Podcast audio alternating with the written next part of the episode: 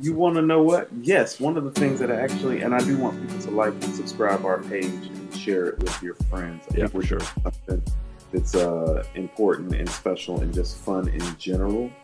But another thing that I kind of wanted to forge is, is that I want people to like and subscribe so me and Andrew can maybe start to think about going live with this when we have the opportunity to to get more interactive.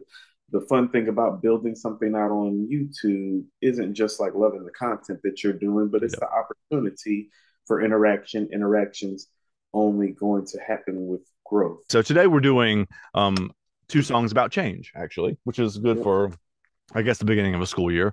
Um, Tupac's song changes, and a song by a band called Rush called Circumstances, and so yeah, well, let's let's get into it a little bit. I, th- I think I think this is going to be an interesting conversation. I do too. Um, where do you want to start? Um, we start with Pac. Pac's pages on top of my little stack here. Okay. This is um quite frankly, this is the Tupac that I love that I want to be remembered and that I think should be remembered. Okay. Like um, one of the beautiful things about Tupac, the artist mm-hmm. and the person, very, very multifaceted. Uh, not all of it always positive. Right. But the uh, the part of him that cares mm-hmm. about common man, the part of him that cares about his community and his culture specifically, the part of him that's a philosopher. Yeah, this is definitely a philosophical song for sure. Right, the part, the part of him, and he's highly philosophical. Mm-hmm. He's actually one of our better philosophers, like coming out of black culture, like period. If you actually listen to the words that he has espoused over the yeah. duration of his brief. The whole rose and concrete thing, yeah, man. That's... Yeah, the whole rose and concrete thing, yeah. Like his perspective is very much that. It's very apropos that there was a book of his poetry released under that name. I actually love that they did that. That was mm-hmm. one of the uh, few posthumous things that uh, I truly enjoyed that was done in honor of him. But this is the Tupac that everybody fell in love with too, I believe, before the incarceration, the trial, the shooting, and so this is you know this is the guy that wrote Dear Mama you know, yep. so many tears. Uh, and keep, keep your head, head up. up. Yep. Yeah, th- th- this is that guy. But and, and, and one of the most powerful things about him, and you see it in this record, is is that you can tell that he doesn't have the answers to the questions that he's asking.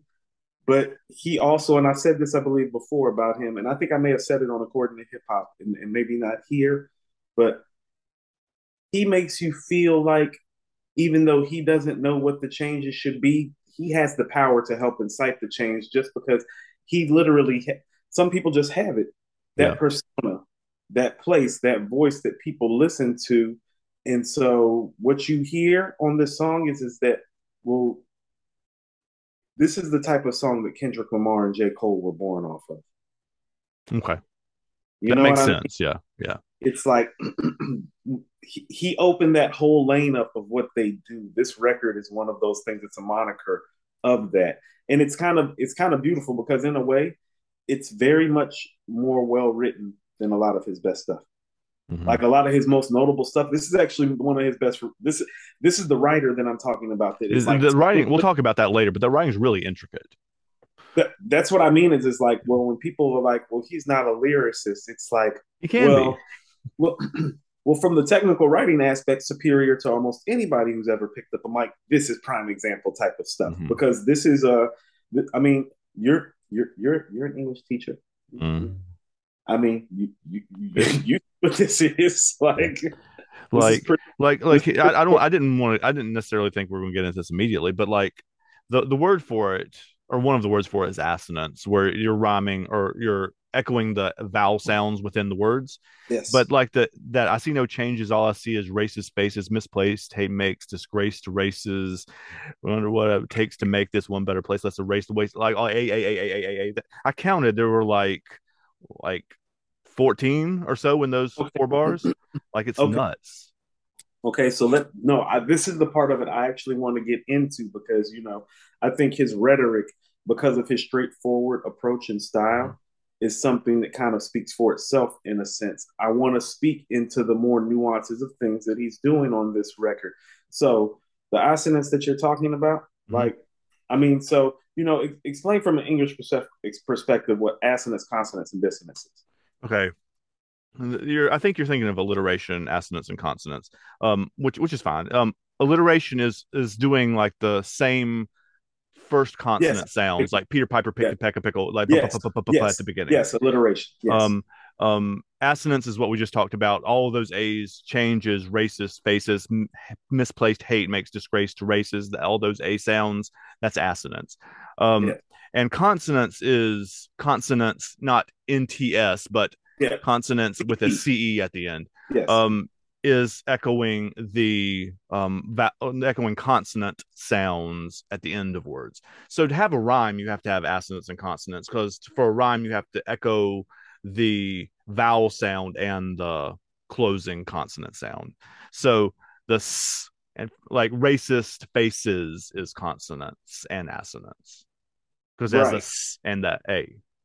Okay, so has a writer, and and also too, this is a time thing too, where Tupac is important. I don't. There have probably been people that there have been people that have um, surpassed him since then, mm-hmm. but at the time, nobody ever put those literary things together the way that he did. And that's why when people are like, well, he's not a lyricist, it's like, well, technically he's actually superior because he actually, all the alliteration, the consonants, the assonants, well, nobody did it and blended it as well as naturally. On one of his more popular songs with Snoop Dogg, two of America's Most Wanted, he starts off, picture perfect, I paint a perfect picture. Mm-hmm. Hoochie with precision, my intentions to get with her with the S and double O P, dog, my fucking homie.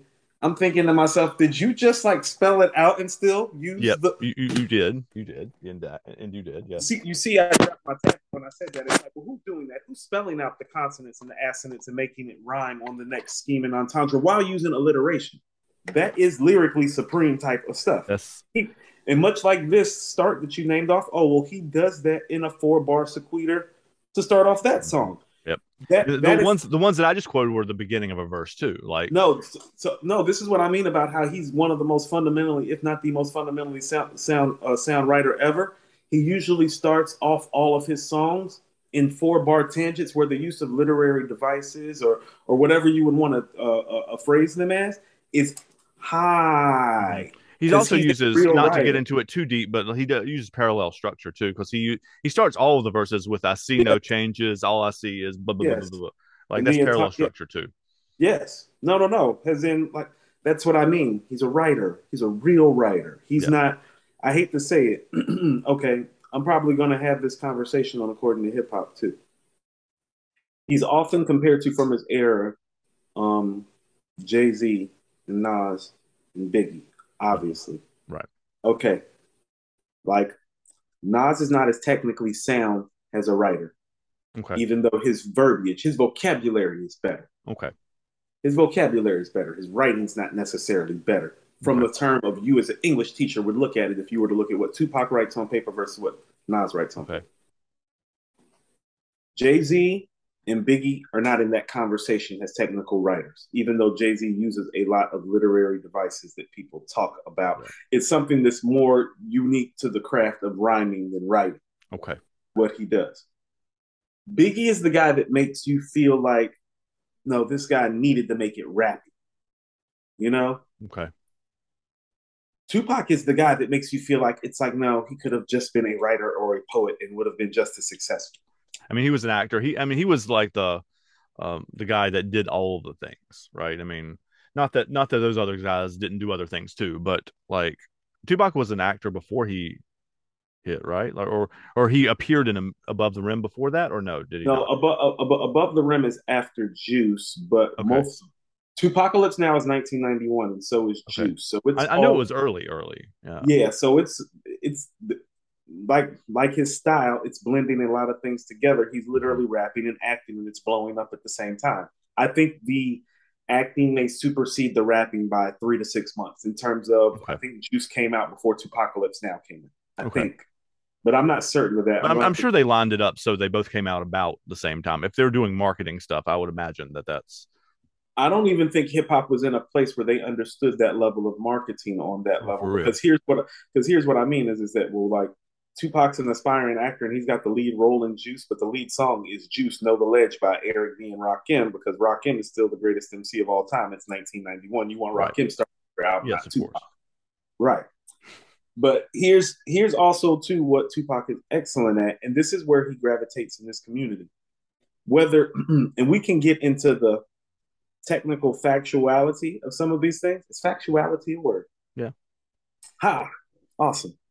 We can get to actual factuality of some of these things, but listen to what he says. These these are the things that resonate in the black community where he connects in a way that very few do, very much on a um, Chuck D or Ice Cube level. Okay. Listen to this. Pull the trigger, kill a nigga. He's a hero. Give the crack to the kids. Who the hell cares? One less hungry mouth on the welfare. This is the stuff that when we as blacks hear it, it confirms the suspicion mm. that we feel is reality, that some evidence has been uncovered as reality because Tupac, because of the time he was born, is what we would call an 80s crack baby. Okay. He saw the crack epidemic and the Reaganomics and the Reagan era. Okay. okay. Yeah. And so like that firsthand. perspective firsthand growing up in it. Yeah, he Super... speaks directly to that in Dear Mama too. We'll talk about that later, but like in a different No, it's the, the, the crack and the destruction of the black community via crack is actually one of his um it's it's one of his top five talking points okay. actually. If you go if you were to go through his material especially the stuff before he signs to death row oh he's touching on that. He comes from a family of black panthers. And so you see the black panther tie because here it goes. Two shots in the dark. Now huey's dead yep. So he's like it's almost. For those like of you don't know, that's Huey Newton, who was one of the founder of Black Panthers. Just right. Co-founder. I assume most of the people watching this know that, but just in case. No, I'm n- never assume that co-founder of the Black Panther Party with Bobby Seals. Correct. Correct. So he's touching on the things that the black community that he's seen growing up as a young man. But he also comes from a Black Panther family, so there's a lot of Black Panther rhetoric. So you find a lot of who Tupac is, like just by and, and listen to this. You don't have to hear it on the news. You don't have to go to a blog or anything. Finding out about Tupac was as simple and easy as listening to his music. And that's why I wanted to highlight. He touches on so many points about his growing up, the things that he's seen in the black community, his background as a Black Panther.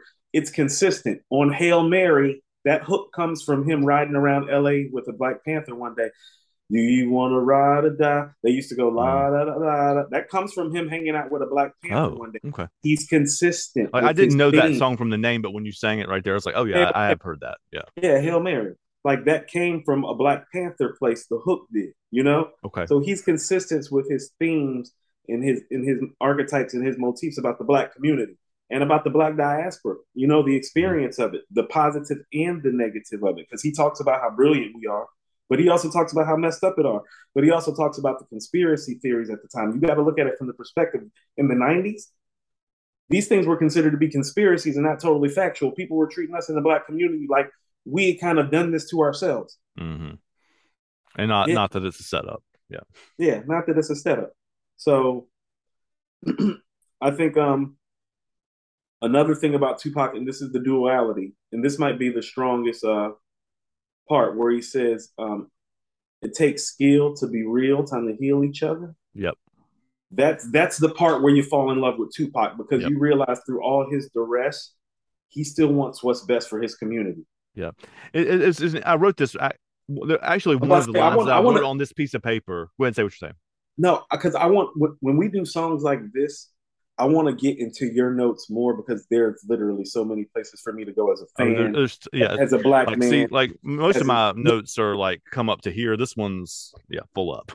No, no, and I, and I wanted to get into those things because, especially when you're dealing with Tupac, there's so many places that I could take it, and so like I would like your notes to be like a healthier like navigation guide because I can do this all day. Like I could literally yeah. do this all day. Yeah, yeah. Tupac's is is dense. Yeah, uh, much more dense actually than he gets credit for, like you said earlier. No, um, I actually wrote the sentence. Also, I think of this as a Black Panther song. Like that, I actually wrote that down on the thing. And when we're talking about Huey Newton too, but we already talked about that. Um, it, I love the contrast though because um, there's a lot of um, one of the Black Panthers ideologies is about fighting back, right? I mean, and you see that throughout. Um, the song. Um, but the we got to be real to each other, heal each other. That's that's the kind of a hippie ish kind of thing. Like, I mean, it's it's not bad. It's just it's so he. Well, he's when, a product. Say like you felt not you, but like people fell in love with Tupac. It's like there's a contrast there. There's a yes. he he contains multitudes. He's not just this. Um, he's not. He came up in the Black Panther world, but he also is not just that. There's way more to him than that. Is what I'm trying mm-hmm. to say. Maybe I didn't say it that clearly the first time, but no. Okay, so let's touch on a few things. First of all, the Black Panthers are happening in in Northern California specifically. Right. You know, I mean, I mean, and just in California, period, specifically, around the same time that that whole hippie movement is coming on. Right. So when you're espousing, so, so Berkeley, Oakland, uh, I mean, that's the same basic. Yes, it's, place, it's yeah. the, the, the movement, the, the, hippie movement is going on in the same place that the, the, the yeah, that the Black Panther movement is going on yep. in.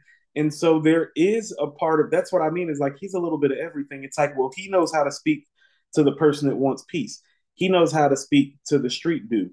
He knows how to speak as a politician. Like, listen to this political line. Because both black and white are smoking crack tonight. Yep. That's something that somebody says when they're running for president. Like he yep. he's multifaceted, like we yep. keep going. And that's what I mean. It's like, well, let's go into your notes because we can go all day about how multifaceted and talented this man is just by breaking down some of the lines. Because it's like line to line, you start seeing his talent. And this is what I mean. He's one of those guys. Well, he was a sponge for his environment. Yeah. You can you can tell that, like if even if I knew nothing about Tupac just listening to the song, you can you can hear that. Yeah, he's a big sponge for his environment. And so that's what makes him so real to people. He's really just spitting out what he soaked up. Literally, it's like he soaked it up and spit it out. Mm-hmm. Yeah. And that's what you get. And that's why you get the passion. And that's why you get the pain. That's why you get the hurt. It's like, no, when he's rapping, it really sounds like this is bothering him. That's different. Mm-hmm. You know, mm-hmm. like like Chuck D and Ice Cube sounded pissed off. He touched another nerve. He sounded hurt. Like he was pissed off and he was hurt. Yeah. You know? We like listen to how he goes, rat tat tat tat tat. That's the way it is. Yeah. You know what I mean? He's saying it sad, like, damn, like it's not supposed to be that way. Like Chuck and Ice Cube said stuff like that, but they didn't say it in a manner that made you think about it in a somber way, in a reflective right. way. They made you want to go join Farrakhan or the Black Panthers or go pull Reginald Denny out of his truck and hit him with a brick during the riots. Like that's what they made you want to do about the injustice. Pac made you think about the injustice. Pac made you sad about the injustice. Yeah. You know, like like Fight the Power to me is still the best rap song ever, mm-hmm. in my opinion. Right. But it pisses you off and hypes you up more than it makes yep. you think. You know what I mean? Even though the rhetoric is strong, it's Chuck D we're talking about, so it's not like he's lacking anything. No, it's uh, powerful. It's super powerful, but it's more it, it's more it's more riot music and anthem than it is like thoughtful and provoking and somber. But you mm-hmm. get both of those with Pac. Yep. Yeah. And, and right before the lines use the rat a tat tat, which is the last. Then, for those of you who don't know, you need to go listen to the song. Um, the end of the last verse, um, is he's saying like you've got to be i'm badly butchering this but it's something like you got to watch for all the people coming back after you like some somebody he jacked up. some up young buck that you roughed up way back. Yeah. Yeah. So but that he, he always he's the the this this i think adds to that just occurs to me like um this adds to his legend too because he is both both he and biggie are sort of predicted their own deaths yes. and so and so like like he um, like and either we don't at least the wider culture doesn't know who killed Tupac or he or the, whatever. I mean, there's obviously thousands of conspiracies about this, but we don't necessarily need to get into. But from from a distance, it looks like that that's what happened to him, like that somebody came back from his youth maybe and and got him like i don't know but like that you want to know i've never actually thought of that till you said that. There there's a retaliatory mode that comes with you know inner city living in black communities. Mm-hmm. and especially in california because of gang culture and gang life super retaliatory at times see this in like mob movies too like i mean it's the same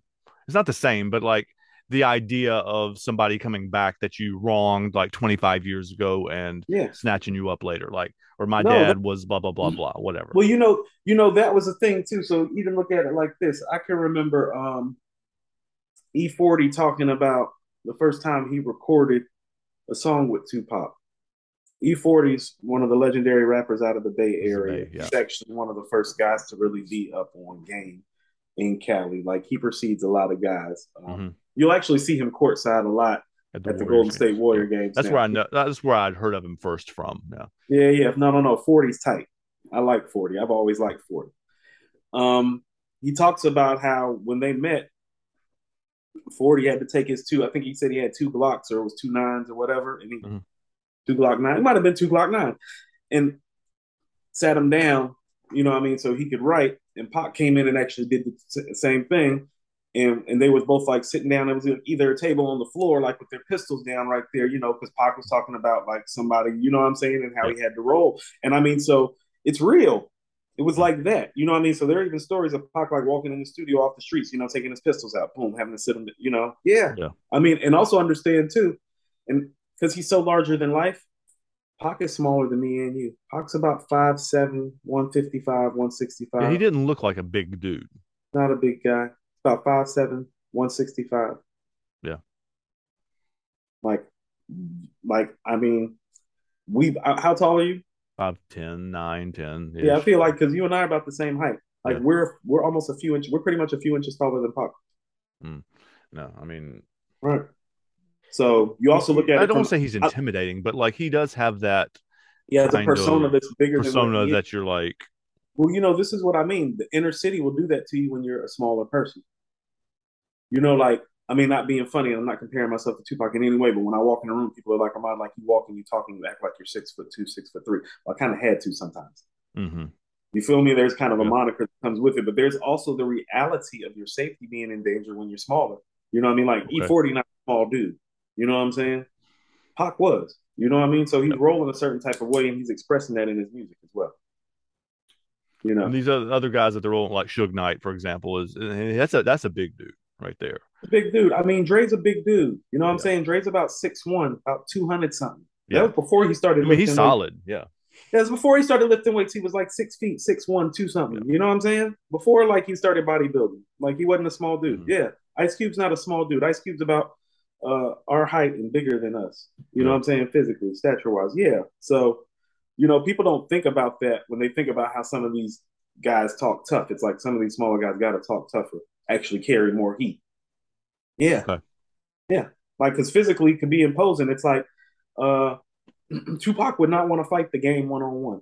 You know what I'm saying? The game is six five, and, and and you know, what I mean? and there and there are dudes like that in Cali that have been to prison like game that are built look different. like you know those scenes where you know it's kind of funny. You want to know those Cali things that's real that I seen from when I was out there. You know when they show the guys like that, that- that are like sitting on the workout bench out on the front lawn and Yep. the gang.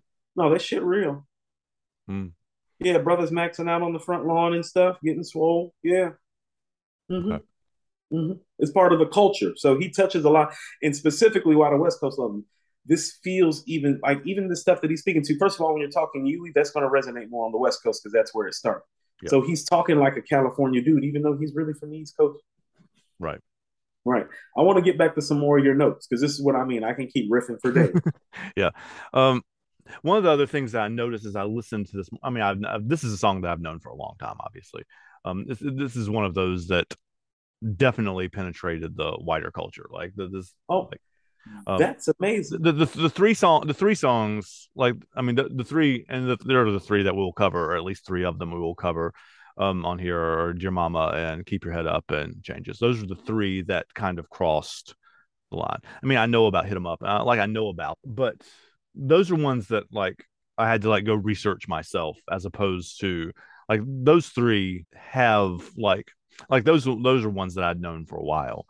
Um one of the first things though that I noticed as I started listening to this closely is that it feel maybe it's not actually faster than most hip hop songs, but it, it feels like the beats faster. Like I, I don't know, maybe it's not. I don't know, but like I, wrote- I wrote, it's not quite frantic, but he's going a little faster to keep up, and and I think that adds to the like the intensity of what he's saying. Okay, so for Tupac, this song is definitely a lot faster. Yeah. He is a more throaty stretch the consonants Mhm. with a T Yeah. in vowels of his words as he is rapping. Okay. Come with me, Mm. Hail Mary, one quick seat. He's more likely to do Okay. that. And so you'll find him rapping over beats like that more often. Okay. I think that this beat was literally made to cross over to people like you. Yeah. I personally, I love the writing of this record. This isn't even one of my probably favorite 15 Tupac records. All right. So this song itself in our community is probably more important to his overall legacy than it is in this community. Okay. Does that make sense? I think so. Yeah. Say more. Some of that and some of that is the beat is a little bit more accessible and pop Mhm. friendly and faster than most of his classic stuff if you go listen to it. And they have Um, singable hooks too. I'm like that's just the way Right. Right. I mean, you have to. That's that's a that big that's the big big part because I'll tell you what he has another record that's very comparable to this called I wonder if heaven got a ghetto pace wise and BPMs Mhm. wise it's very comparable Okay. but it feels more like the raw Tupac not the formulaic Tupac there's some formula to this record like on if I wonder if heaven got a ghetto he says like and Bush can't stop the hit I predicted the shit into apocalypse like on my first album I predicted that Bush wasn't going to be able to stop that that whole desert storm thing like he said he would Right. which he did if you actually go back and listen but on that song it's like well the hook just goes I wonder if heaven got a ghetto and there's just a girl going hmm, and just kind of Mhm. singing it just feels like a little bit more not for radio you know Right. this Yeah, feels sure. like this is this is the powers that be putting Tupac out on radio you know what I mean And and those three songs. Well, Dear Mama doesn't have. Does Dear Mama have a sing along hook too? I mean, yes, but that's what I mean. Formula wise, that was more into the style of what he was doing. The song is very somber. The melody is very slow, And, and we're, I don't want to get into that one too much because we'll have a whole nother episode on Dear and Mama. the sample's more soulful. Just to be honest, the Right. sample's way more soulful.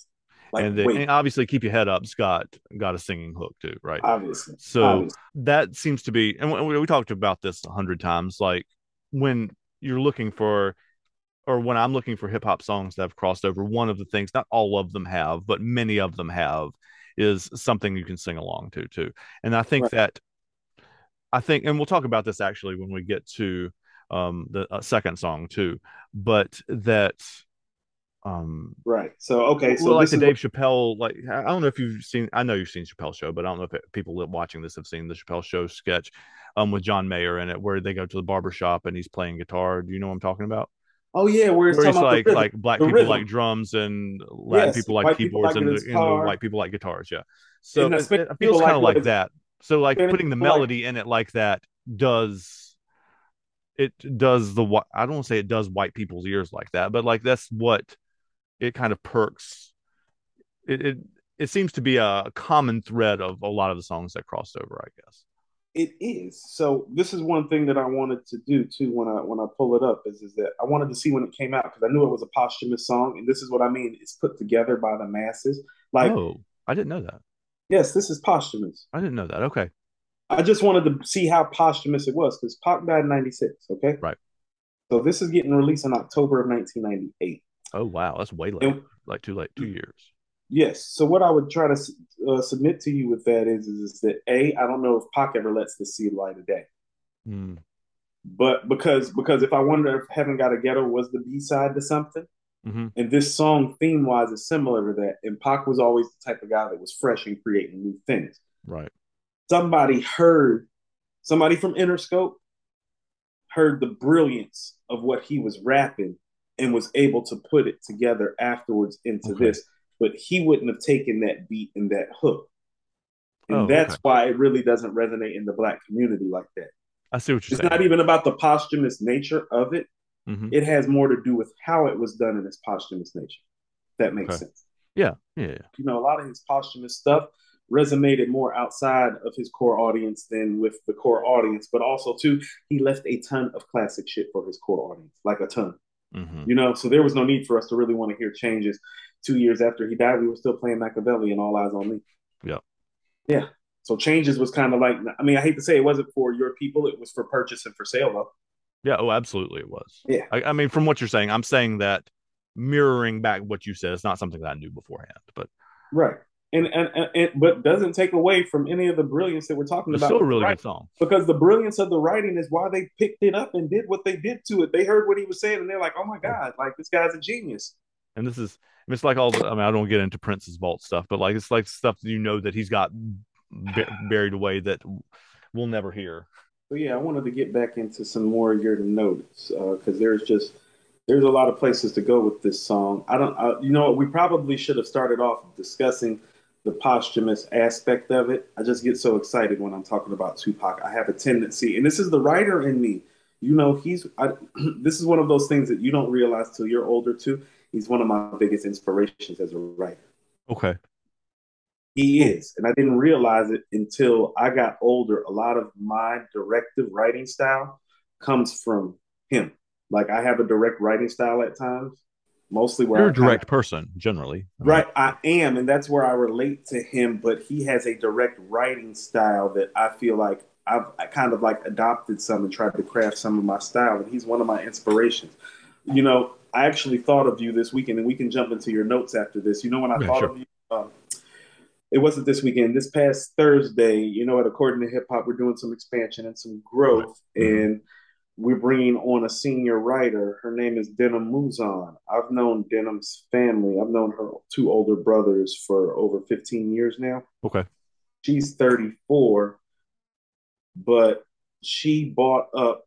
She was on a converse, uh, Zoom call with Mike and I, and she brought up Toni Morrison as an inspiration as a writer. And when when she one said the greatest that, ever, if not the I greatest thought, ever, I thought of you. I mean, and it's funny too because you know she named a couple other writers, but it feels like for all of us that are like over twenty five and under 50 mm-hmm. she's the name that always gets mentioned, male or female, as Yeah. the greatest writer. Because I mean, think about it. This is a 33 year old black woman from the Bronx that thinks that she's one of the greatest. You're a 40 year old white guy from the suburbs of Charlotte. I'm from the inner city of Charlotte. You know what I'm saying? Yeah. And it's all like, no, no, no.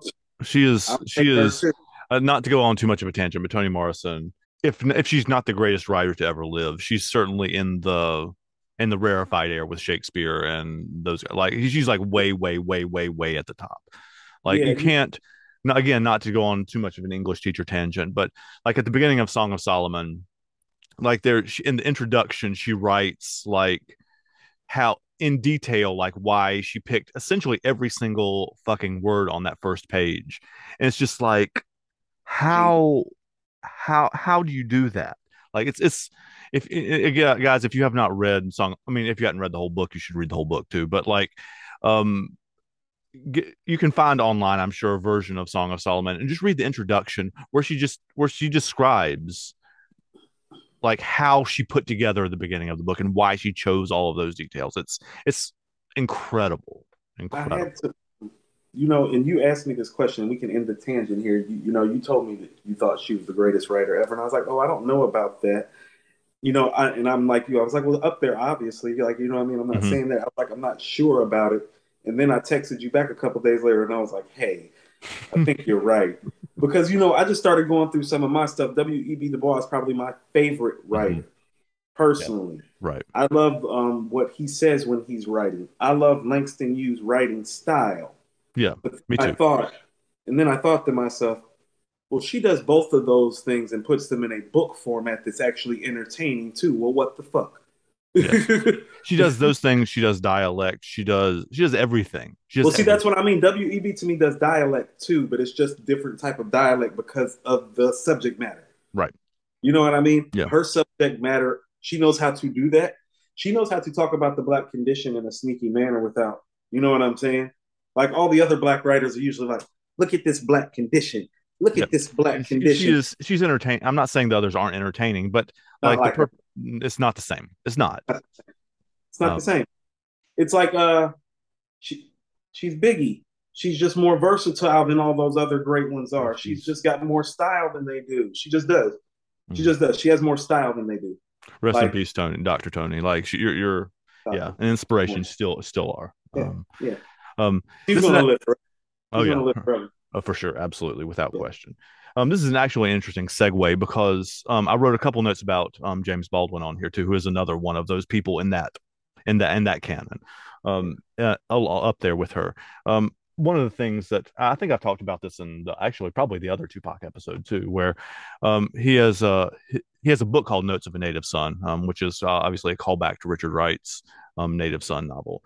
It's a series of essays, and there's an essay in there about his father's death um, called Notes of a Native Son, um, and it touches both on his relationship with his father and his relationship with like the larger American culture. Um, mm-hmm. Not to put too fine a point on it, but there are there are several places that there's there seem to be overlap in what he's saying, and he's he he's writing about experiences Baldwin is. Um, the essay comes out, I think, 1955. Um, the the um, experiences he's writing about are 1940s ish, like um, so so it's um, in New Jersey mostly, New Jersey, New York. Um, and there's a scene that he writes about um, that I thought about when when I listened to Pac's line. I see no changes. All I see is racist faces.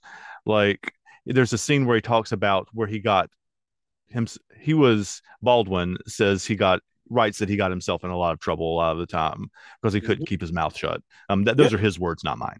Um, and um, one of the times he talks about like walking down the street after getting off of his factory job in New Jersey, yeah, and about. and he, it feels like all of the white faces are walking at him, or he's mm-hmm. like walking not the wrong way down the street, but he's walking one way and everybody else is walking, walking in antithesis to the way that they're coming. Yeah. And he talks about and and that's in that scene he um he feels like this rising like hatred and anger and like he, he almost describes it as like feelings he doesn't know what to do with. Like he's there's just so much emotion he can't like process it all.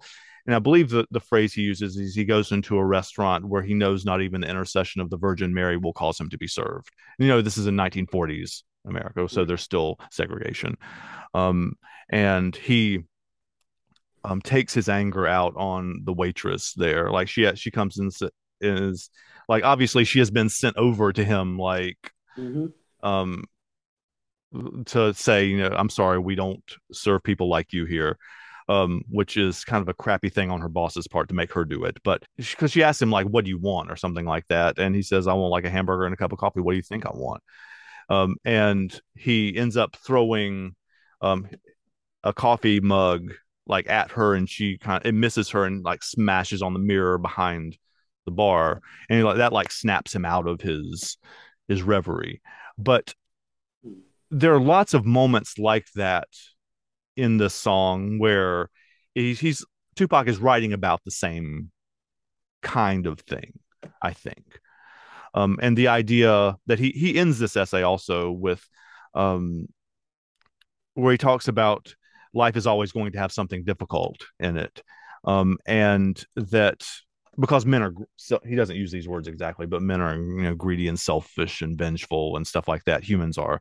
Um so in those ways things will always be the same. Like things are are never going to change as long as humans are you know like this but that doesn't mean we don't have to fight against it too. Like so you have to hold both of those ideas in your mind at the same time both that things probably aren't going to change and that you have to try to make them both at the same time. And that's what the song is right? Like that's what what you're going on.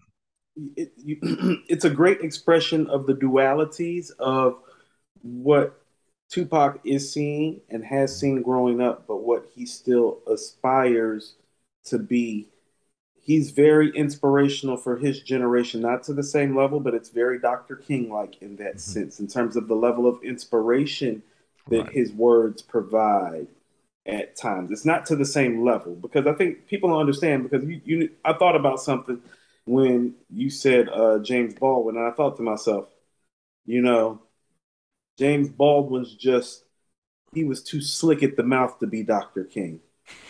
Because he thought even he said that he's too slick at the mouth. Like no, Baldwin no, himself no, said that. His, if you've seen his interviews and even how James Baldwin sits and positions himself in the way that he approaches somebody in debate form, it's like, no, the same thought and ideologies as Dr. King mm-hmm. is funny enough, but the the delivery matters. And there's something about Tupac's delivery because of the passion and the pain and the thoughtful expression of it. Mm-hmm. It resonates the way Dr. King's does because it's like that that excerpt that you're explaining from James Baldwin is like, oh, I know that expert, but I think you know how I am about shit like that. Mm-hmm. Most people don't know that. Well, but they know about Dr. King and da, da, da, and that's why I make the contextualization. It's like, oh no, no, no, you know Tupac because there are a lot of guys that thought like Tupac, but nobody expressed like yeah. Tupac vocally just like Dr. King. Nobody spoke like that vocally no. within the black community to that level.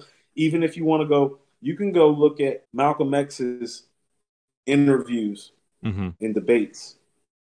First of all, I think if you just want to go on an academic and intelligence level, he's smarter than Dr. King. Okay. But he's also fucking scarier. like he it's frightening to watch Malcolm X break down some of his white contemporary counterparts. Like it's frightening. It's like, oh yeah, he's scared of this big black motherfucker. He's this smart too.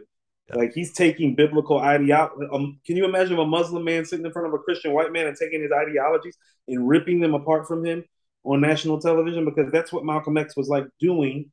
And it's like, as a black man, it makes me smile, but I also understand it's like, oh, but that wasn't going to go so far. Right. Society's not going to let. And Dr. King is speaking the same language because he's a minister too, right? Like. Correct. Correct and so, but he, but but delivery and voice is everything. Is what I'm literally saying is, well, when you listen to Dr. King's voice, it's a better speaking voice, and he doesn't have James Baldwin or Malcolm X's sharp tongue. It's more thoughtful and philosophical. Yeah, it is. Yeah, from the hills of Georgia, where the hand of every little white girl and every little black no, I mean James Baldwin is telling you it's like, man, I feel like I'm walking this way, and the white people are just going in the other direction, not paying me any fucking mind. They're you like know? almost like running into me, like yeah. Right. They're trying to run me over, and Dr. King's like, can we just walk down the street together? Yeah. And that's kind of some of what changes is. You know, what I mean, it's some of both of those things. It's like some Malcolm X and some Dr. King, and it's both sides of the game. Yeah, and I think that's that's a good like circling point there. That that Tupac is one of those guys that that contains I think I said this before contains multitudes. Like he he can speak and you said this too that he can speak to both or both the hippie and to the street kid. And he like he has his message reverberates with all of them because of the passion and the pain and because of i mean and the voice and like all of it. Like it touches all of those points there's a reason that he was a touching point for all that parental advisory stuff. He was saying things that they didn't like him saying. It wasn't about bitch. Profanity. Uh, yep. It was about the crack era stuff, about the socioeconomic stuff, about telling people, no, they killed the government killed Huey Newton. How about that? Like, no, that's where all that parental advisory stuff came from. Listen to the stuff that he's saying on this record. No, I did. yeah. That's what I'm saying. No, no, no. That's where the that's why that's why I see Delores Tucker's, you know, literally and Bob Dole taking steamrollers over, you know, strictly for my niggas. Yeah, because he was talking, he was literally like, no, nah, he's like they put crack here, Iran, Iraq, contraband. He's a very, very well read guy, you know. Mm-hmm. Mm-hmm. Yeah, there's an interesting thing part, and, and this I think transitions too. He starts verses with "I see no changes," and then one of them he ends with "But things change, and that's just the way it is." Like he's he's even seeing both sides of the story within the same verse too. I mean, or am I full of crap here? No, there's a lot of prophecy with Pac. You know, there's a lot of prophecy with Pac. It's like you're listening to this song in 1998. I mean, this this is I want to say this is strictly for my niggas and me against the world Tupac. So this song probably got written somewhere between 93, 94, okay, 95ish. He might have written it when he was locked up at Rikers, so it could have been 95ish. Mm-hmm. But the writing of it is early to mid 90s, like post post Desert Storm, okay, but pre Death Row, just because of the writing style and the things that he's talking about. This is the Pac that loves his community. You know what I'm saying? Yeah. Like Pac still loves his community after he signs with Death Row, but he's been to prison on a rape charge.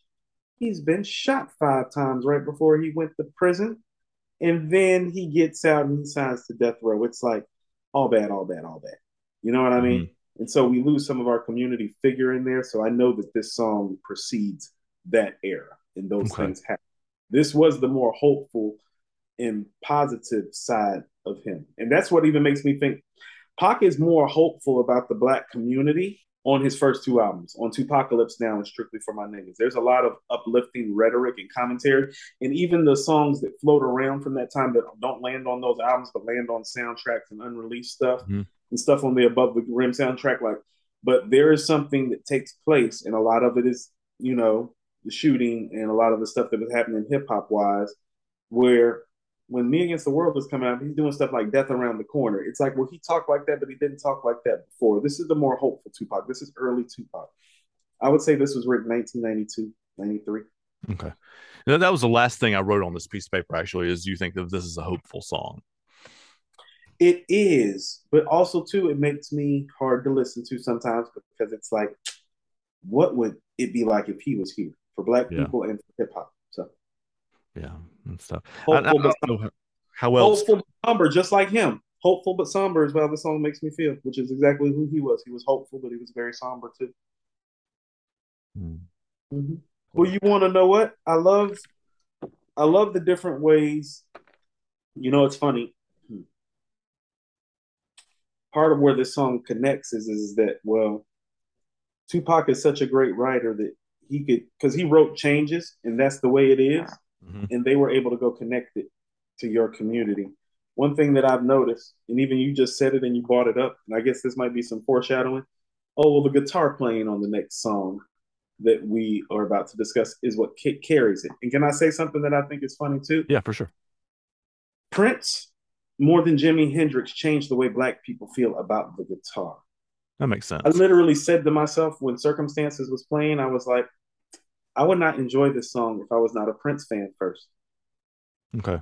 You know, because of the guitars, because there's no real bass or bass line like that. It's mostly mm-hmm. a guitar riff. And I'm thinking, like, no, but I can deal with it because of Prince. I can I hear it. I, am I'm, mm-hmm. I'm I'm um I'm familiar. You know, yeah. This is I, this is 1978, so it would have been like in the same kind of Prince right style. Kind of time. Style. That's what I mean. It's like, well, I don't pull up and listen to "Are You Experienced" by Jimi Hendrix every day, but I play me some "Sign of the Times" and "Purple mm-hmm. Rain" in 1999 and "Controversy Around the World in a Day." And so the guitar playing on here is what struck me. I just thought about I just thought about what we're doing with this mm-hmm. uh, with this show to just kind of connect the dots and I just thought about Prince's guitar playing. I was like, Prince's guitar playing is connecting a dot for me right now because I'm able to listen to songs and appreciate them and enjoy them on a level that I don't think I would if I didn't appreciate his genius as guitar playing so much. Mm-hmm. Now, because because he's my barometer for those things, mm-hmm. it's like, well, no, I want to hear how everybody stacks up against my guy playing the guitar. You feel me? It's yeah. like I want to hear, like, no, no, no. What's your best guitar riff? You got some "Let's Go Crazy" in there for me. You're gonna switch it up three times like you did on Computer Blue. Well, I want to hear those things out of guitar-driven songs now. And so the yeah. first thing that I noticed about this next song about the cover is the guitar, actually, yeah. which is funny coming from a hip hop guy. No, the guitar is the, is the thing that's in your face in, in this song. Um, not in all of their songs, but in this one, this is a uh, Rush is a. a I don't know them at all. Yes, yeah, it's, it's, you don't. You said you don't know them at all. I've heard the name, but I'm not familiar okay, at all. Perfect. Uh, so they're, they're, a Canadian band. They're three piece. So all those sounds you're hearing are just from three people. The guy singing is also playing the bass at the same time, um, which is if you if you can't the bass is in there, but they're they're not. It's not quite so pyrotechnic, I guess. Um, but but the the three guys, Alex Lifeson, the guitarist, Geddy Lee, who's the vocalist and bassist, and Neil Peart, the drummer. Or, Um, you could I told you this before, but I don't know that I would make this argument, but you probably you, you could reasonably make the argument that all three of them are the best at their instrument in the history of rock music.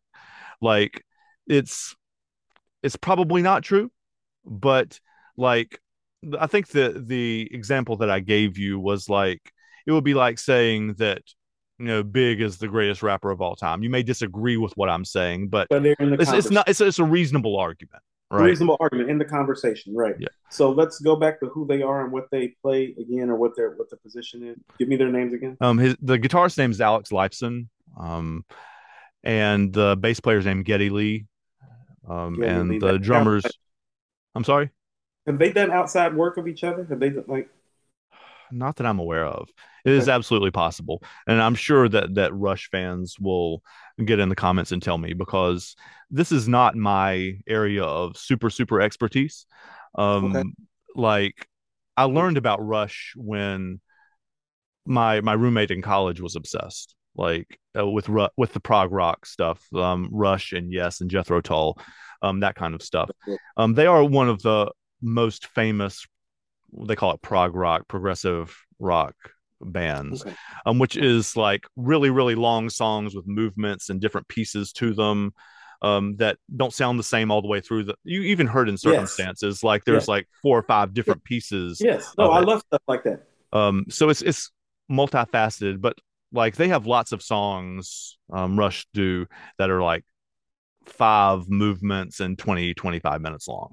Like so this like that's a little too much. Yeah but they're, they're i don't know. You, you just have to listen. Again this is not a thing that i don't want to say i don't love and respect it but like it's not something that i listen to like driving around or whatever.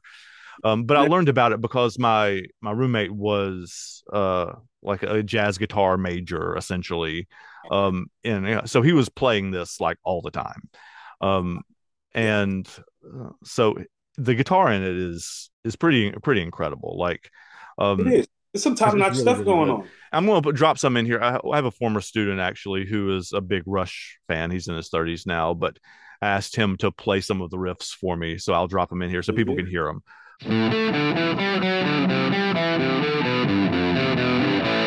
Um, yeah, yeah. because they're they're they're they're pretty heavy. Um, the the guitarist and bass player, I mean, they are certainly among the greatest of of their of their um genre. Um, generally speaking, their drummer Neil Peart, who just passed away like in the last year, um, is widely considered to be the best rock and roll drummer. Like by oh. by most people. Like it, like it's not much of an argument. I should I'll put a picture of his drum kit up on the um up on the screen here. So they got the drummer. Hmm. Um, now I want to hear more. Because not to be funny, I am black. I am a hip hop guy. Well, that's based on the drums. Yep. I like drum work. Just fundamentally speaking, we're taught bass and drum. Yeah. Yep. That shit's real. Like like a lot of people I feel like and I'm just going to sidebar while you're doing that right quick. Yeah. Part of why Chappelle's show was so important to me is because he lets you know that a lot of the stereotypes that existed were stereotypes for a valid ass reason. Yeah. And you could See, look at that. Look at that. Look at that. Though. That's the drums he played. The drum kit he played on. yeah. It's like a, that's a Sheila E. drum set. Yeah, it's it's big big time. Yep. Yeah, yep. it's a big time drum set. So, um, yeah, he's he's widely considered to be the best, um, the most at least the most technically proficient drummer um, and right. you can hear it in the song too. Like it's, I, I, looked up something like it's it changes time signature something like seventy times back and forth mm. to hmm. different rhythm, and you can hear it in the rhythms like a little bit. You don't even like even if you know nothing about time signatures. I know you do, but like if the listeners don't know anything about what that mm. means, um, listen to song circumstances and listen to how often the the beat changes because it yeah. happens a lot. And the song's so, about change, so it makes sense. But like you you want to know okay, so I'm gonna tell you who kind of taught me that via the hip hop way. Mm-hmm. The the RZA on shadow boxing. Okay. With Method Man and the GZA does it. He's I was like my cousin is the one that caught it first. It's like, no, he's having to switch up the beat and the time circumstance of it actually 3 mm-hmm. different times to let them jump in seamlessly and effectively on the track. He said he's hiding it behind the scratches. When when mm-hmm. it scratched is when he would switch the pattern. So yeah, and so that's how I learned that. You know what I mean? So I didn't even mm-hmm. learn it musically. I learned it from the scratches of RZA on Shadowbox, and you that's could cool. actually do that on a beat and manipulate the shit out of people. That's that's and it's hard to do. Like it's I don't hard. think there are very many hip hop songs that are not four four. I mean, there are a few, but like they're not not many. Um, um, the boundaries now are a little different. But that was one of the things I think that Wu Tang Clan kind of broke down. When you actually go back and listen to that stuff, it has um he just bended a lot of structures. Yeah. Bended a lot of structures. They bended a lot of bar styles and frameworks. He extended a lot of loops. He chopped a lot of shit. You know what I mean? Mm-hmm. He, did, he did a whole lot. So I think a lot of the innovation of what happens beyond the bar style comes from the innovation of those artists. And him wanting to get the best out of those artists. It's like you might hear a Wu Tang Clan song where it's like where you hear one guy for six bars and then hear another guy for nine, and then another guy will go for 32, and you're like, hold on, let me do you're like, hold on. How does that add up exactly? And, yeah. and, and, then you're like, hold on, that doesn't add up the math, but the timing of it is right, and that's when you learn about right exactly. they did that a lot. Mm-hmm. Right. Yeah. Mm-hmm. The I would say though that like like my friend who I have lost touch with, like my roommate in college. He's he's a he's a non-internet person, so he he's kind of disappeared into the ether. Um, but hi, John, if you're watching this. Um, but I would say that people who like Rush like love, love, love them. Like this is like it, like an obsession. I don't want to to make it like a Dungeons and Dragons thing because it's, but you do see those two things track along with each other sometimes. Um, but but it's it's it's an obsession, and and I don't mean that. Don't fight me, guys. But like it's I don't mean that as a bad thing. It just is a thing that they really like love. Like um, if you also don't love them, like you're you're you know, like stupid and uncultured, and I'm probably going to internet fight you kind of way. Um, much like um, Beyonce or Taylor Swift's fans. Um, what I'm sure they would love to be compared to. Them, I'm going to tell you I'm going to tell you the first thing that I realized when you started this stuff. Now, my daughter is taking French. You know, in high school, mm-hmm. she just finished her first year in French. And so when you told me that they came from Canada, I was like, well, that explains the French in the hook. You see how we start connecting all yep. the dots, people? That's the first thing that I noticed. I was like, oh, because I was going to ask. They're from you, Toronto, yeah. Okay, so original thought was like, man, these are pretty, it's pretty cool French band. Because yeah. when I'm listening to the hook, I'm I'm listening to the verbiage, the laissez, the, mm-hmm. the, like my, my daughter was say bon and, and all these other, let's yeah. in, in, the feminine. Uh, right. She's like, you know, they use the feminine uh, in, in, French more than any other like love language and laissez is like one of those frequently used. And so when they were using that on the hook, I was immediately thinking that this was a European band. And then you're like, they're from Canada. I'm like, well, same difference. no, for those of you who haven't heard the song, you should go down and click on the link down below. I'll, I'll put the link to the song there. But um, part of the hook is plus ça change, plus c'est la même chose. Like it's, yeah. And then he translates to the next two lines. The more that things change, the more they stay the same. Now here's now here's another thing too that I realized, and you just brought this up. I was actually you just answered it for me. I'm like, well, where in Canada are they from? Because I'm going to tell you what, this writing style mm. and this verbiage is very dark and it's very dense. Actually, it is. You're yeah, it is really a dark song. You're just getting lost in it to it because of them happy ass guitars playing. It's wonderful guitar playing. Mm-hmm. It's like almost the guitar is tricking you from the dense nature of the lyrics, and it's dark in a sense. It's like this is what I mean. Toronto, hip hop wise, Drake is from Toronto, right? Right. A lot of his early stuff is Wu Tang inspired. Okay. Dark, mm-hmm. gritty. So Toronto has a dark and a gritty feel, and that's why I was about to ask you. I was like, well, these motherfuckers can't be from Vancouver because I've been through Vancouver. Vancouver, is nice. Didn't want to say it like that, but yes, no, it is like and. And, and Toronto's this, got is, is like an East Coast city, like, like yeah, Toronto's like an East Coast city, and Toronto has some parts to it that are very dark and very dense. I believe, uh, I believe the Weeknd is from there too. Mm-hmm. And so when I got the verbiage, I was like, in the Canadian thing and all that, that literally just rushed to my mind as you were saying that. I was like, well, that explains the French and that explains the dark, dense verbiage. They're from Toronto. That's the French and that's the dark and the dense. Yeah. Because they also, too, culturally, they like music like that. That's why I mean mm-hmm. Drake bringing up the Drake is a Wu Tang fan. It's like, think about that. Drake is a big Wu Tang fan. Yeah. Those are not two names that you would normally think of, right? But, like, but, yeah. but, where he comes from, that's how they roll. Toronto has a Toronto used to have this guy Kardinal Offishall used to be uh, pretty big on the underground scene. Mm-hmm. It was like making waves here, and people have to understand Toronto's not, you know, Toronto's probably close to New York City than we are in travel time. You feel me? Yep. That's one of those things too. But that was just some of the that, that was just some epiphanies I was having when you were just telling me about where they were from. So we can go ahead and get into a little bit more. Like the lyrical content also is similar-ish to Tupac's. Like the the when you're mm-hmm. talking about changing, like that's like he says the walls that still surround me still contain the same old me, just one more who's searching for a world that ought to be. Like that's not miles away from what Tupac is saying either. No, it's very comparable. Actually, the start offs to these songs are very comparable if you remove the racist contextualization of them. Actually, the circumstances that are being expressed on the song circumstances mm-hmm. are comparable to what's yep. being expressed on changes if you take the racial connotation out of it But that's also the thing about it, about being a black man in America. Well, how can we remove the racial connotation? You can't. You can't. That's you part. Can't. That's part of it, right? It's part of it, and so they're speaking to what they know as much as they can because what the fuck do they really know about racism? They're white men growing up in Toronto. Yeah, but they're. I mean, they're immigrant too. I mean, at least the Alex Lifeson. I don't know what his real name is. It's, it's Russian or something like that. Don't. I'm. I'm. Oh, it's one of those changed names. Racism aside, they would be like like Irish or Italians growing up in New York. It's like that working class, or like Oasis in Manchester. I mean, it's like yeah. that kind of working class. Uh, um, yeah. Understood. Like um, the, Alexander they're, they're, I'm sorry, guys. Uh, um, you will have to tell me how to pronounce it in the comments. But, but yeah, that sounds um like Serbian, Czech, that kind of name, sounds Polish, maybe.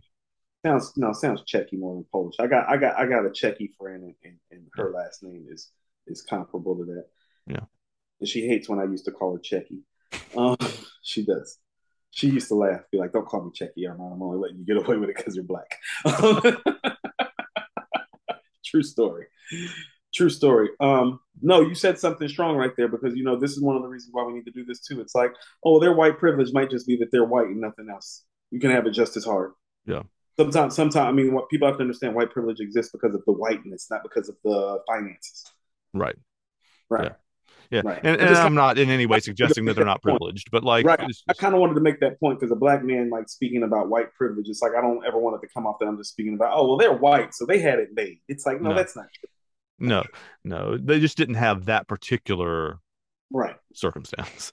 They, right, but they well, probably I mean, had lots of others. Well, you know what I thought was really funky too, because you know when I pulled these songs up, obviously I'm pulling them up, and it's you know you know how the world works now with our digital downloads and stuff. It pulls up the album covers, mm-hmm. and so when I saw the album cover.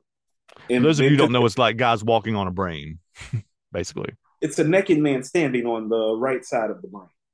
And the, the album's called Hemispheres, as in hemispheres of the. right, and the, I think yeah, and there's like, and it's he's walking on, and it, and but there's a guy with glasses from a distance mm-hmm. looking, and so when you put that with the words for somebody that's not familiar with the band, I'm like, oh, I'm like these guys are interesting. Yeah, they're you weird. Know, like dudes. I immediately, I immediately lyrically became, speaking, yeah.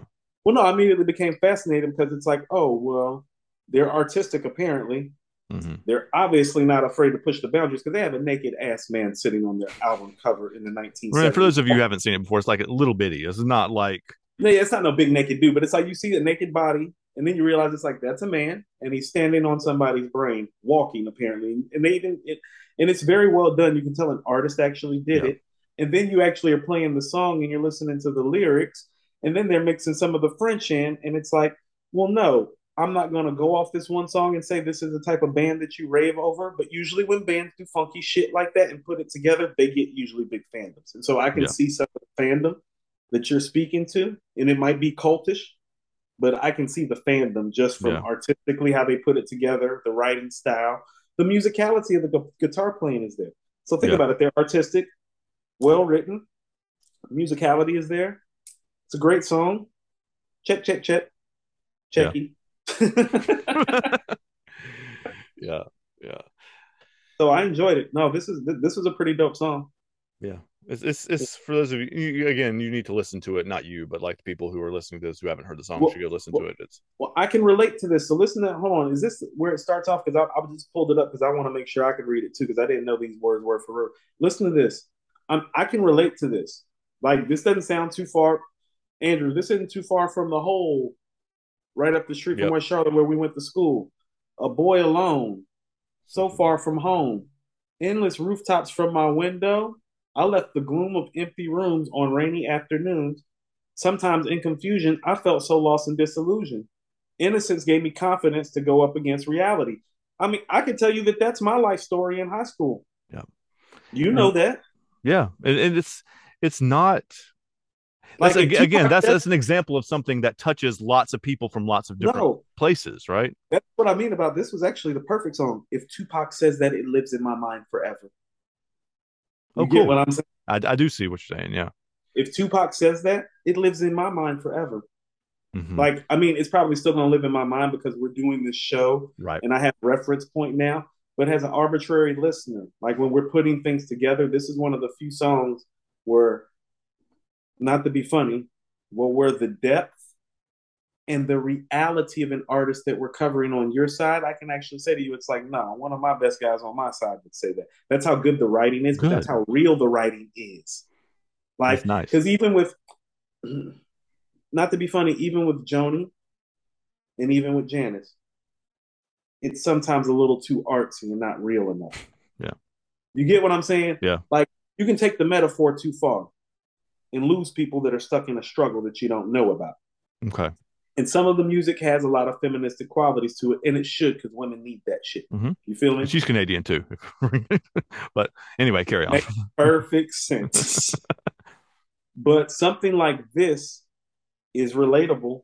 Oh, to a black kid from the projects. You know what I'm saying? Yeah. Like the actual words being used and the mm-hmm. situation mm-hmm. being described is actually relatable to a black kid from the projects. The songwriting on this is intrinsically higher to me because okay. of that cross appeal.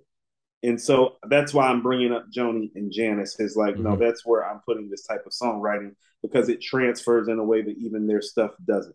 Yeah. But a lot of that is due to the feministic nature because yeah. well, they're not they're not trying to make shit for the streets. No, right, exactly. That's not the purpose of that. And this has some savage guitar in it too. Like uh, again, I'll oh, play I'll play some of it for you, but like it like well, I'll cut it back in, but like it's it's heavier. No, not like Metallica heavier, but or Black Sabbath heavier, but like it is. It's not heavy metal, it but it's very um like I said, it made me think when I was hearing stuff like this. It's like, oh, well, give me like I, I bought up "Let's Go Crazy" and "Computer Blue" for mm-hmm. a reason because those are pretty. Those are rock guitar riffs. Yep that's rock and roll that he's playing on yeah. those songs. Mm-hmm. That's not an R and B fused version. Because he, how about this? Like Raspberry Beret is like an R and B fused yeah. version. And Prince obviously can play everything. Like it's yeah, not... he can play everything. I'm just giving some examples. It's like I bought a Let's Go Crazy for a reason. No, no, no. That's some rock and roll ass guitar playing going on. Mm-hmm. This song is that. That's why I was bringing it up. Like because that's how I have to compare it. Right. Sure. You know? Right. And but other people who are listening to it, who are coming here from according to hip hop or whatever, who are coming to check this out too, are going to have many probably of the same checkpoints too. Like, yeah. so no, and I, I, don't want them to go listen to this too. Like, this is no, the, again, this is not my most favorite music in the world, but like, it's incredibly skillful and it's it's no, pretty cool you, stuff. You want to know? And I'm about to make a note of it right now because I think this is important. Like, this is one of those songs like remind me on Wednesday because you know like like Mike when we do the show it's like he always asks me like you know like, mm-hmm. what's up what got going on I want to bring up to our audience that I want our audience to listen I'm gonna bring up this show and how we compared Tupac's changes to Rush's circumstances and I want some of the according to hip hop listeners to go listen to Rush's circumstances and tell me yeah. if they feel like I'm gonna bring up the whole Tupac comment because I feel like Tupac like it has some Tupac writing qualities to it and I want to see it does no, I want to see what the audience thinks about it because I think this is the best hip hop pairing writing wise that I can take back to the according to hip hop audience. It's like you hear this shit, like you hear these bars. yeah.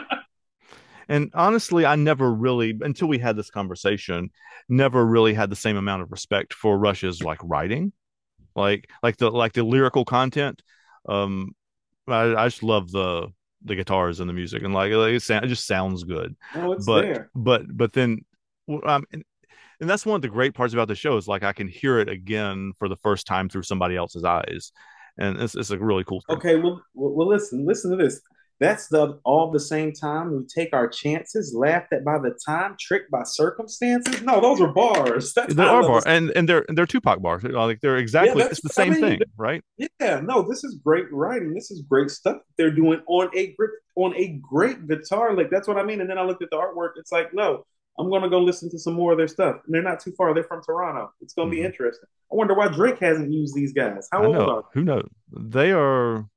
I mean, they can't be that older. They dropped this in '78. When their career started, '70 probably, '69. Yeah. No, they, they started like the first album was like mid '70s. Yeah. Yeah, everybody. So everybody we grew up on kind of started somewhere between like '68 and '74. So yeah. Yeah. yeah.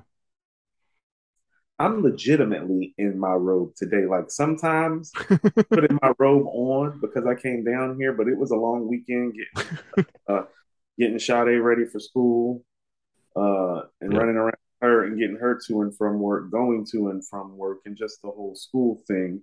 And so, and then having the plumber come over today, and then having the other technician come over today to fix the door. So I've like already had like a pretty full day. Yep. Probably when we're done with this, going to go slide right back into the bed for a little bit. Yeah. I put on a clean shirt. I, I, I dumped pasta on myself before I came out here. So now school, school started down here in good old Marietta, Georgia, suburb of Atlanta today. When does school start up in Charlotte? Um, they at least at least in my district, which is got right. which is west of Charlotte. Um, yeah, the kids start the seventeenth, so week and a half, two weeks, something like that. Yeah, that's my aunt's birthday. My aunt Sonia's birthday. I can actually, um, remember. Uh, didn't it feel like when we were younger, we started school around August twenty fourth, somewhere yeah. between the seventeenth, and, and, we've started school August twenty fourth, or thereabout, between the twenty fourth and twenty seventh this is my 20th year teaching. Uh, it makes me sound old. I know. Sorry. No, congrats. But, no, congrats. but this is this is 20. Um, and all the ones in like this area of the world. I, mean, I started earlier, like when I taught up in the mountains, but um, this area of the world, we've always started August 20 somethings. Um, mm. and this year, the reason, at least our count, I don't think Charlotte starts until the 25th or so. I think they're a week oh. after us, but the reason we're starting earlier is we got we and most of the other districts around here got special permission from the state to start a week earlier.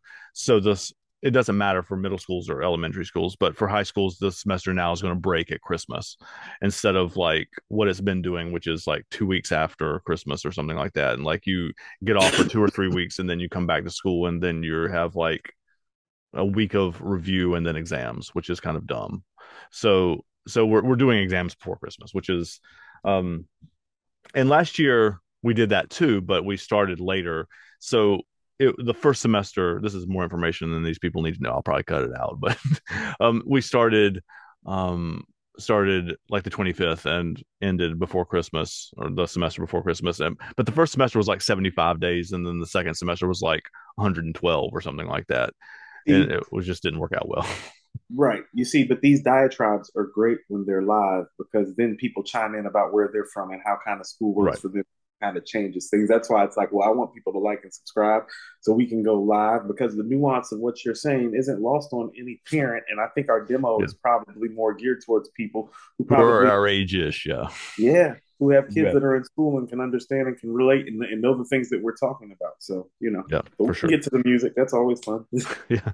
I don't know. I might leave that in there, but like it's, yeah, yeah, yeah. Or might, might cut it out and make it like a separate thing or something. I don't know. Cool, cool, cool. We'll see.